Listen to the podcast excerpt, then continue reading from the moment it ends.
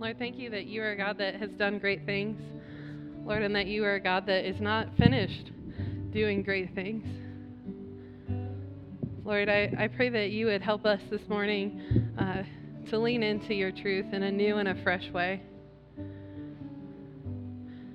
Jesus, you, you have all the love, peace, joy that we could ever need. Lord, and this morning, as we walk in and as we settle into to hear your word, God, it's our prayer that, that we would find whatever we need in you.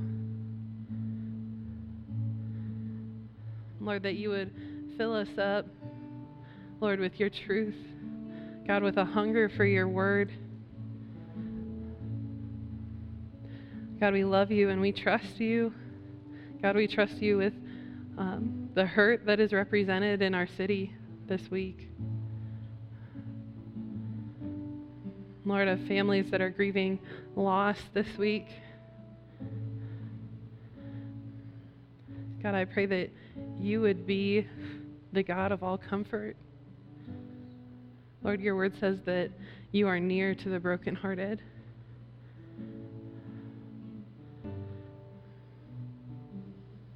God, you, you say that there's promise for those who are poor in spirit. Lord, that recognize their need for you.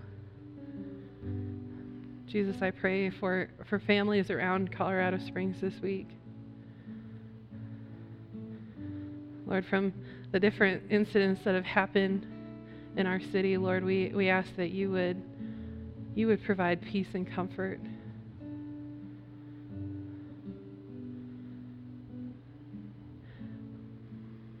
God, we love you. God, sometimes I feel like I don't say that enough, but we, we love you. God, not just in word, but in action.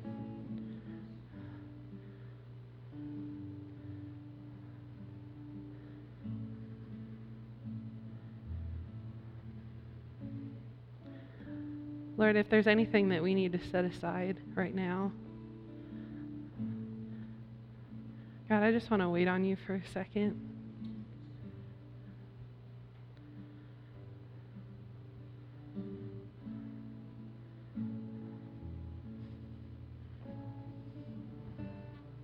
Holy Spirit, would you just interrupt our lives today?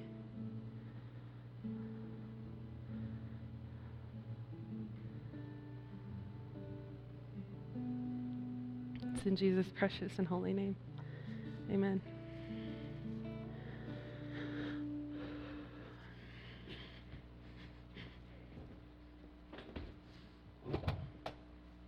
Well, good morning. Thanks for coming, even though there was snow. Um, my commute was pretty good. A little slick, but traffic was great. Um, so, so it was all good.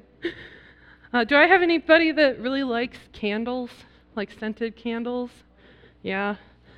Uh, what's your favorite favorite scent? Sage. What was that? Depends on. What about this season? Pumpkin spice in February? That's odd, but we'll love you anyway. It's fine. Honeysuckle. well, I love candles. Um, I have probably too many of them in my house. I remember once I had a family over to my house, and one of their kids said, Lindsay, how many candles do you own? And I said, not enough, okay? Uh, because I, I grew up in a house where my dad was like allergic to candles, and so we never got to do that. So, I, and I don't think that I had enough rebellion, so that's kind of like one of the ways that I live out my teenage rebellion of having candles in my house. But um, this candle is actually one of my favorite candles. It might be my favorite candle. I actually received it from one of my best friends. Um, and it, it's a lilac candle. And you don't find those very often. Um, and the reason I love this candle is because it reminds me of things that happen in my life, and really good things. You know, did you know that they say that your sense of smell is the best thing to bring back a memory? Um, brides, they'll buy a specific perfume on their wedding day just to use for that, to remember that day. And, and this candle, it has a special meaning to me because of that smell. Um, my mom, when I was growing up, she worked at a hospital and she was like, like the original feminist, like so feminist she would never even say that because she's just tough and bad butted and stuff. And so uh, she ran three, at one time, it was three floors of the hospital uh, in our city. And anyway, my mom loved for my dad to pick her up and to drop her off from work. And so I would sometimes come along with him because I was young and I couldn't be trusted at home. And we lived out of town. And so we would drive into town, and there were these huge lilac bushes next to the road. And I'm talking massive. Like, because you know lilac bushes, if you don't trim them, they're just going to take over, right? And so these had taken over. And they would lean over the side of the road, kind of. And when it was in season, when those lilacs would bloom, my dad and I, we would get out of the car and we would pick some. And then we'd surprise mom when we picked her up from work. And then we'd take those lilacs home and we'd set them on the kitchen table, and that smell would just fill the entire house. And this candle reminds me of those kinds of moments. It reminds me of those moments of my dad loving my mom and loving her well. Later on in, in years, my dad would plant, I think, like six lilac bushes for my mom on their lot. She just loved them. And, and I'll tell you something I love this candle, but I bet if I lit it in my house, you wouldn't walk in and take like a big deep inhale and think, wow, you must have a really good box of matches. Right? You wouldn't think, wow, whatever you used to light this candle, that must have been amazing. Uh, because the purpose is the candle. But yet, the match, if we don't have it, the candle doesn't have its purpose. They go hand in hand. And, and if we don't have this match, and if we don't use it, if we don't blow it out, it will run its course, won't it? It was useful, it has a purpose, it has a meaning. And if we don't use it for that, well, we might never remember all of the great memories that lilacs hold in my life.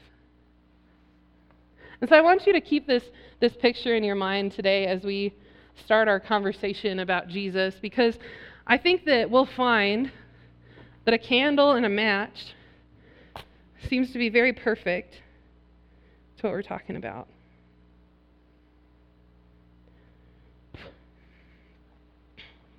Now, when we were in I Am last week, Pastor Valerie did a marvelous job at talking about how Jesus called his first disciples. And she asked a really good question at the end of her, her sermon, and one that kind of wrecked me, and that was, What is your next yes? What is the next thing that God's asking you to do? Now, in this story, we have already been from uh, the Jordan River with uh, John the Baptist, with locust breath, uh, and with long beards. We have seen Jesus be tempted in the wilderness by Satan himself. And then last week we talked about the very first disciples. So where we pick up this week is immediately following that in Luke 4, starting in verse 14. It says, News about him spread through the whole countryside. He was teaching in their synagogues, and everyone praised him. Now, when we read this, and we read this text, and it says that everyone praised him, especially after we just finished singing about how great our God is, we could get a little confused on what this text actually means. Because praise right here wouldn't be praise how you and I think of. It wouldn't be raising your hands in adoration, recognizing that Jesus is king. No, this is the kind of praise that you get at work when you finish a big project. Now, this would be the kind of praise that might be in a graduation card. Like, good job, you did it. Because at this time, people were looking at Jesus as a great teacher. They were looking at Jesus as a, a prophet, even, as a rabbi. as a rabbi with like a fresh perspective on old school Judaism, you know. And they praised him for it. They said, Wow, you are so powerful at doing what you're doing. And yet, Jesus was not here just to do that, right? He was not here just to put, bring a fresh perspective on the Old Testament, on the Old Law.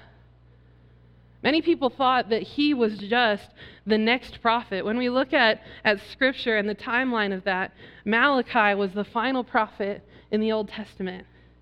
And 400 years passes, four centuries pass, and nobody has spoken like Malachi did. And they think, man, this guy's here just to pick up where Malachi left off. Look, at what he said. What, look at what the people were saying about him in Luke 7, verse 16. A great prophet has appeared to us, they said. God has come to help his people, which is peculiar. Because we just had John the Baptist say, Look, the Lamb of God who takes away the sins of who? The world. And people were saying, Look at this prophet who has come to help us. And Jesus will say, Not so fast. See, uh, through the entirety of his ministry, Jesus is dropping hints and saying that there is something bigger that is coming. And one of the most crucial moments that he does this is in the Sermon on the Mount. And that's our topic for today is the Sermon on the Mount. And I'll, I'll do a shameless plug here. Um, there is no way for me to cover all of the depths of the Sermon on the Mount in one sermon.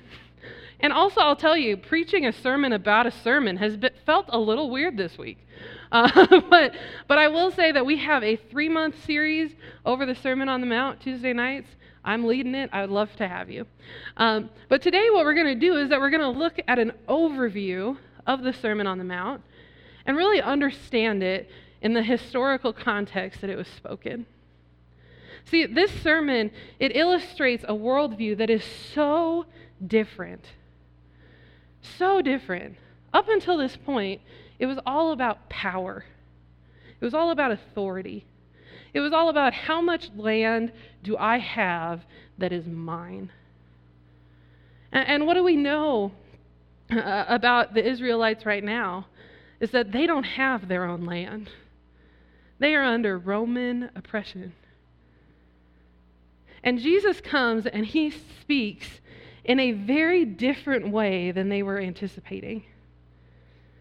Let's look at this Matthew 5, starting in verse 1. Now, when Jesus saw the crowds, he went up on the mountainside and sat down.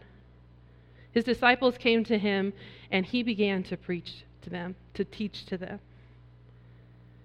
And I love this because before Jesus even utters a syllable, he's already teaching his followers. He gets up on a mountainside. Another person that got up on a mountainside with a crowd would be Moses, right? Only this time, Jesus goes up onto a mountainside not to seclude himself from the people, but so that he can see everybody. And then he sits down.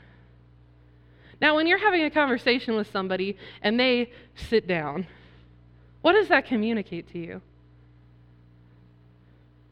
It communicates, we're going to be here for a minute, right? It communicates, I'm here, I'm in here for the long haul. Let's talk. And, and, Jesus sits down, and this isn't just that that it communicates, but rabbis, when they were to teach, they would sit down. It would be the equivalent of like clearing your throat.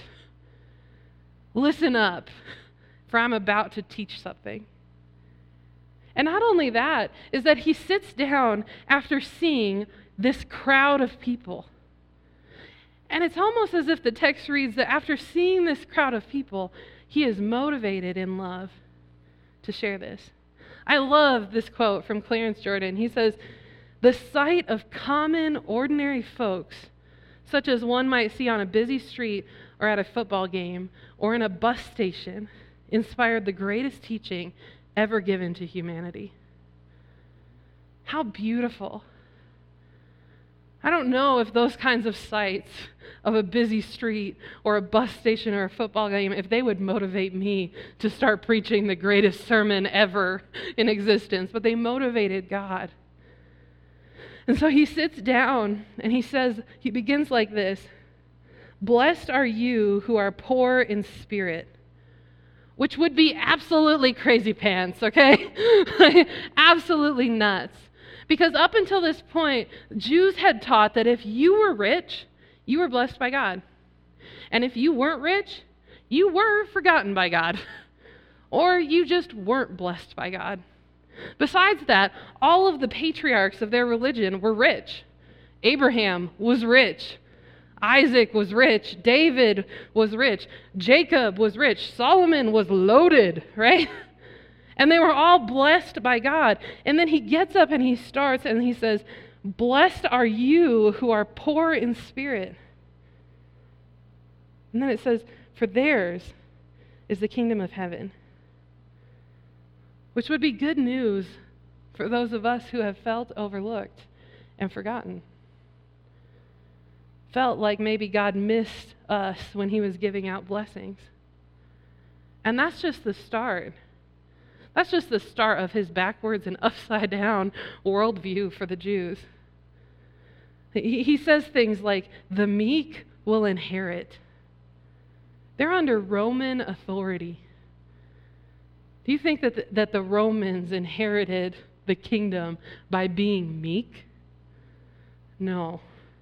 He says things like, uh, the meek will inherit, the merciful were blessed, the peacemakers not the ones with the most power, the peacemakers. Those ones will be blessed by God. And then he says this, which just would be off the wall in verse 8 Blessed are the pure in heart, for they will see God. No doubt when he says this, a murmur goes through the crowd. A murmur, because what is he talking about? Blessed aren't the people that are pure in heart. That's so inward. Nobody's going to see that. Nobody's going to know that.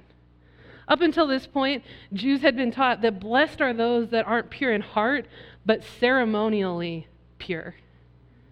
People that had gone through the right washings, who had in, avoided impurities, who avoided the wrong houses and the wrong people. And Jesus says, No. Blessed are those who are pure of heart, for they're going to understand how I work and they're going to see how I work. Matthew 5, verse 13 You are the salt of the earth, you are the light of the world. He says, You who have chosen to follow me, you are the salt, you are the light of this world. You are, you are meant to give this world light and flavor, which would be incredibly confusing in Jewish culture. Their job was not to be a light to the world, their job was to stay away from the world. At this point, his listeners would be incredibly offended like, no, no, no, Jesus. We don't eat their food. We don't wear their clothes. We don't marry their daughters. Our daughters don't marry their sons. We stay away from the world. And he says, No, you are supposed to be a light. Verse 16 In the same way, let your light shine before others, that they may see your good deeds and glorify your Father in heaven. And he meant non Jewish people. He meant the G word, Gentiles. Ooh. He meant the people that they had spent their whole life avoiding. See, and we read this and it makes sense to us, but they would have heard it and it would not make any sense. They have been praying and prophesying and seeking God for, um, for a long time to have a Messiah. And the Messiah that they were hoping for is not what Jesus looked like. The Messiah that they were hoping for was a Messiah that was going to be uh, militant, that was going to rid them of this Roman oppression. A Messiah that was going to come and, and get rid of foreigners in their land. a Messiah that was going to be powerful and tough and maybe even a little scary so that the other guys would stop bullying us. They were waiting for that. And Jesus says, No, you're called to be a light to those people. And John the Baptist says he is called to be the Lamb of God to take away the sins of the world. Jews and not Jews. And Jesus, he would know this. And no doubt, when he looked out into the crowd as he's preaching this, he sees the disappointment on their faces. Oh, man. I thought we were finally going to have our own nation. I thought we were going to be free. And he says this Matthew 5 17. Do not think I have come to abolish the, the law or the prophets. Which is interesting because when we read this, we might be a little confused on what he's saying. So, about a hundred years after this, Christians start to refer to the first half of your Bible as the Old Testament. But before then, and specifically during this time, it wasn't old. It was the current testament. you know, it was the current covenant. And so they didn't refer to it as the Old Testament, they referred to it as the law and the prophets. And so what Jesus says in here is that I've not come to destroy or abolish your Bible. I've not come to get rid of your Bible. Let's keep reading. It says, Do not think I have come to abolish the law or the prophets. I have come to abolish them, or I have not come to abolish them, but to fulfill them. In other words, if the law and the prophets was an assignment, I came to finish it. You know, if, if the Old Testament was a plane, I came to land it. I have come to fulfill this. And eventually, he says, I'm going to invite you to embark on a new covenant.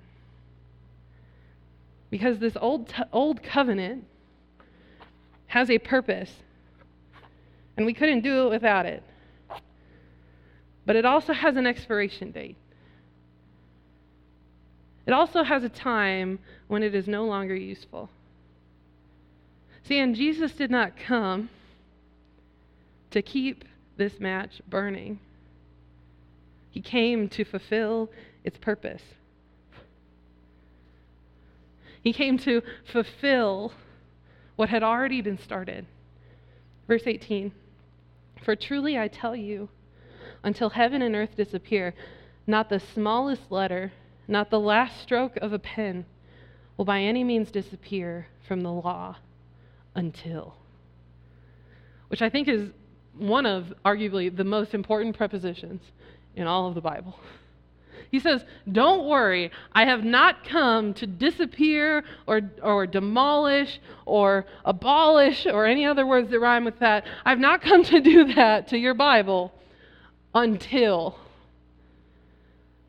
Andy Stanley argues that that preposition, that word until, is one of the most overlooked prepositions in all of Christianity.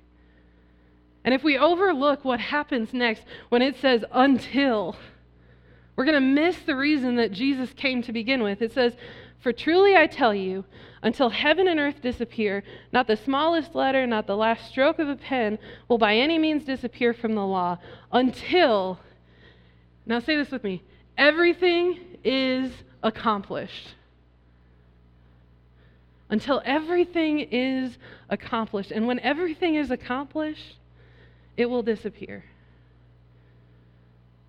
When it is accomplished, everything will disappear along with everything associated with it. Now, this is a part, I think, where the crowds probably said, okay, Jesus, you preach a good sermon, but whoa there. That's a bit much. Do you know what the implications are that you're, of what you're saying? Do you understand all of the things the entire temple, the sacrificial system, the priests, the authority, the power, the leverage, the money we make, all of those things. You're saying that all of that will disappear? Yeah, right. Now, if you look historically, about 40 years after Jesus dies on a cross, August 6th, 70 AD, ancient Judaism went out of business. Ancient Judaism went out of business because you cannot practice ancient Judaism without a temple. And it has never returned. Now, we'll talk about more of that next week. But here's the point that Jesus is trying to make here that Jesus was born under God's covenant with Israel to fulfill it, to end it, and to replace it. All of his teachings and parables, they are foreshadows and hints. And he says, I'm bringing about something entirely new. And we have struggled with this reality since the moment he preached it. And they're probably wondering in the crowd does he really understand the implications of what he's saying? And just in case they were a little confused or if they wondered if he was wavering, this is what happens next. Six different times he says this phrase You have heard that it was said to the people long ago, but I tell you. Six different times. He says, You have heard that it was said to the people long ago. You know who was saying it to them? Moses. He says, You have heard that Moses said this, but I tell you this. He says things like, You have heard, do not murder. But I tell you, don't even hate. He says, You have heard it said, do not commit adultery. But I say that lust is a sin in and of itself. He'll say, You have heard it said, men, that it is okay if you write your wife a certificate of divorce, that you are good to go with God. And I would say, Not so fast. And this whole time, he's pitching himself against Moses. And imagine what it would be like to be on the side of this mountain after Moses was on a side of a mountain delivering law to the Israelites. Imagine what it would feel like. That would be like somebody walking up to you and saying, You have heard Jesus said, but I say. And you'd say, Ooh, I don't know how to feel about that. I don't like that. See, there was tension in the room or the mountain. And then he ends on something that we have been quoting for 2,000 years. He says, So in everything, do to others what you would have them do to you. For this sums up the law and the prophets. He says, all of those laws all the prophecy, all of the, the rules and regulations. The first half of this, I'm going to sum up in one sentence Do unto others as you would have them do unto you. That sums all of it up. See, Jesus came to bring new, something new that was uh, far less complicated, but far more demanding. Verse 28. When Jesus had finished saying these things, the crowds were amazed at his teaching because he taught as one who had authority and not as their teachers of the law. Listen, the crowds, they were confused and perplexed by his teaching, but they were amazed at his authority. See, Jesus spoke with authority without intimidating without weapons, without bullying. He just carried it. John Wesley would later preach about this, and he said, Notice the air with which he speaks. He speaks not as Moses, the servant of God. He speaks not as Abraham, God's friend. He speaks not as any of the prophets or as any son of man. Here is something more than human. Jesus displays more than that of any other created being. He speaks as creator of all. He speaks as creator. So, where does this leave us today? And where does this leave us in the snow in 2020 in Anchor Church? You know, where does this leave me today? And it goes back to our conversation about this candle. See, the first thing that, that it leaves us with is that Jesus' purpose was to ignite the new covenant. He didn't come to prop up some old matches. He didn't come so that he could uh, strike another match. He came to start something new, something that is far less complex, but so demanding of us. Something that has the power to spread over an entire room, over an entire world. Something that was not just for the Jews, but for all of his children. Paul, years later, he's going to write this For we are the aroma of Christ to God among those who are being saved and among those who are perishing to one a fragrance of death to death, to the other a fragrance from life to life. Who is sufficient for these things? For we are not, like so many peddlers of God's word, but as men of sincerity, as commissioned by God, in the sight of God, we speak in Christ.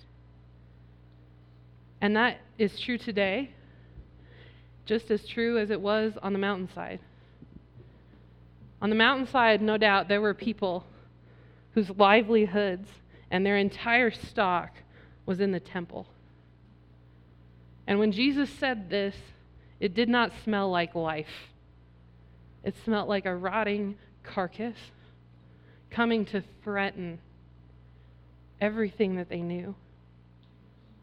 And yet, to those who have chosen to trust God and to trust Jesus, this smell it was of life. If it, was, it was of newness. It was of beauty. It was like smelling this candle here. It brought them to this understanding yes, all of these years, all of the centuries was worth this new movement. Which leads us to this Jesus was always about the new. And so I have to be too. Jesus was always about the new. He was always about new covenant, new commands, new strides, new intimacy with God. And so, my question for you this morning is Are you about the new? Are you about the new that God wants to do in your life? Jesus that day, he faced an entire crowd, and some of them, whether it was their wallets or their skepticism, they walked away. They didn't like what they had to hear or smell. See, maybe God is asking you to embrace something new. And as I was praying this morning for you guys, I just had this sense that God is asking each of us that there is something new on the horizon. The question is will we embrace it? Will we embrace it? Maybe it's new relationships or new community or accountability. A good question to ask is where have you stalled in your relationship with the Lord? This morning I got this question from God, and that is where am I too comfortable with being comfortable? Where have I sat down where God has called me to walk into the new? So this morning, uh, we're going to end on some worship. And I want to invite you to worship and to reflect and to ask this question and maybe even uh, inspect your life. Take inventory. Is there any spot in my life God's asking me to embrace the new and I don't want to? Would you pray with me? Lord, I don't know where exactly you're asking each of us to embrace new. But I do know that you were all about newness, about new life and new promises. God, about a new understanding and intimacy with you. God, would you help us as we, we pray and we worship and we seek your face? It's in Jesus' name. Amen.